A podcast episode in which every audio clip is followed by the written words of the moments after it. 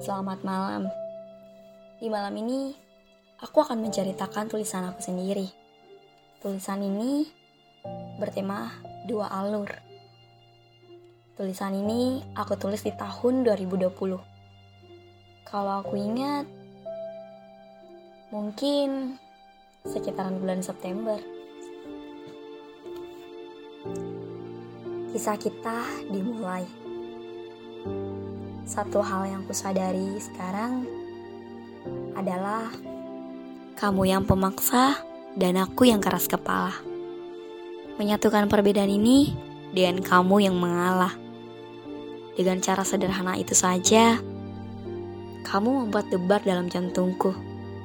Dan saat itulah, aku selalu teringat akan harapan.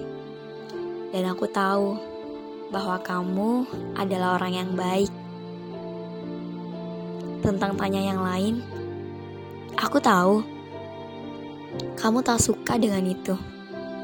Ada rasa yang tak bisa kamu sampaikan karena rasa gengsi yang tinggi. Padahal kamu laki-laki.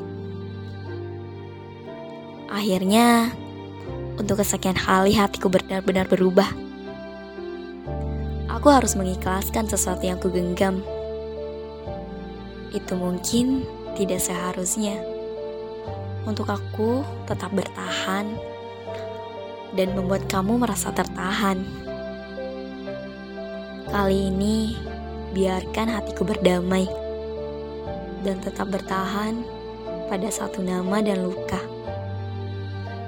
Meski lukanya sama, paling tidak biarkan aku tetap sedikit mengisi hatimu yang masih kosong itu.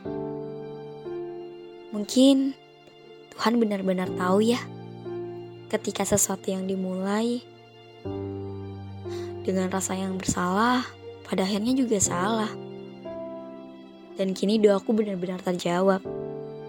Karena yang kuinginkan adalah ikatan yang halal, bukan tentang kita yang sekarang. Makanya, aku ingin berakhir.